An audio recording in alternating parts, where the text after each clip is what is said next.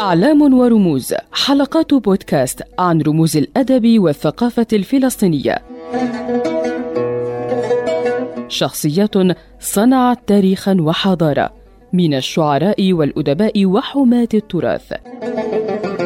أعلام ورموز برعاية بنك القدس. أعلام ورموز حلقات بودكاست من إعداد وتقديم مراد السبع.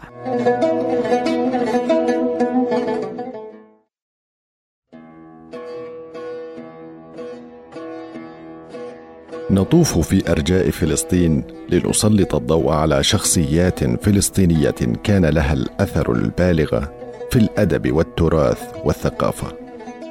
وحلقة هذا اليوم مع الأديب الفلسطيني خليل بيدس. ولد الأديب خليل بيدس في مدينة الناصرة عام 1874 وكان كاتبا وأديبا ومترجما حيث تميز بترجمته البليغة من الروسية إلى العربية فضلا عن كونه واحدا من الأسماء اللامعة في مجال القصة الفلسطينية. أسرته هي الصباغ أما بيدس فإنه لقب كني به عمه يوسف بسبب مشابهته بالقوة والبأس لرجل قوي في زمنه اسمه بيدس ثم غلب اللقب على الأسرة كلها. ينتمي خليل إلى حمولة خليف كبرى الحمائل النصراوية وكان أبوه تاجرا للأقمشة معروفا بتاريخه النضالي في سبيل الدفاع عن حقوق الشعب الفلسطيني. تيتم خليل وهو في الخامسة إذ مات والده وتزوجت أمه وتركته مع أخته في حضانة جدته التي ألحقته بالمدرسة الأرثوذكسية في الناصرة. ليتلقى مبادئ القراءة والكتابة على يد المعلم يوسف نصر. وكان معلما قاسيا لا تأخذه رحمة بالأطفال. هذا البودكاست برعاية بنك القدس. أنهى دراسته الابتدائية وهو في سن الثانية عشرة والتحق بالمدرسة الروسية في الناصرة ذات النظام الداخلي فقضى فيها ست سنوات.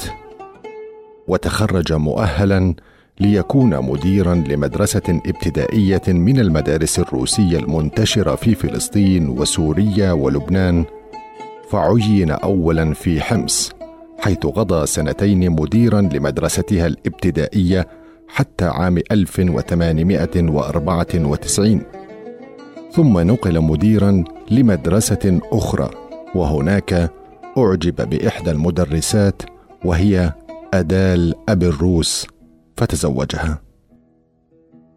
وإبان الانتداب البريطاني على فلسطين أخذ خليل بيدس يدعو العرب إلى عدم الانسياق لتنفيذ أوامر الحكومة البريطانية المنتدبة على البلاد.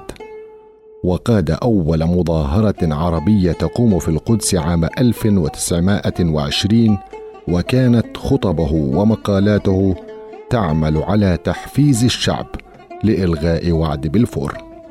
وبسبب أنشطته حكمت عليه سلطات الانتداب بالإعدام وبسبب تدخل رجال الدين الأرثوذكس تم تخفيض الحكم إلى خمس عشرة سنة قضى منها أربعة أشهر في سجن عكا وأفرج عنه في عهد هربرت صاموئيل ورفض العمل الذي عرض عليه في وزارة المعارف.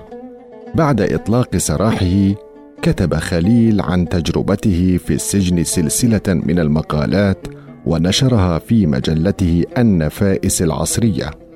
بدأت نهاية خليل بيدس حينما دخل اليهود إلى الحي الذي كان يقيم فيه حي البقعه الفوقى في القدس وأخذوا ينكلون في من يجدوه من الأهالي العرب فما كان من خليل إلا أن أخذ طريق البر والوادي إلى حي سلوان على قدميه وهو الشيخ المنهك. في التاسع من شباط عام 1949 توفي خليل بيدس. تاركا وراءه اعمالا وآثار قلمية متعددة الجوانب والمجالات خلدته واحدا من رواد النهضة الفكرية والثقافية والأدبية في فلسطين. رحم الله الأديب والكاتب خليل بيدس وإلى لقاء آخر مع شخصية فلسطينية أخرى. هذا البودكاست برعاية بنك القدس.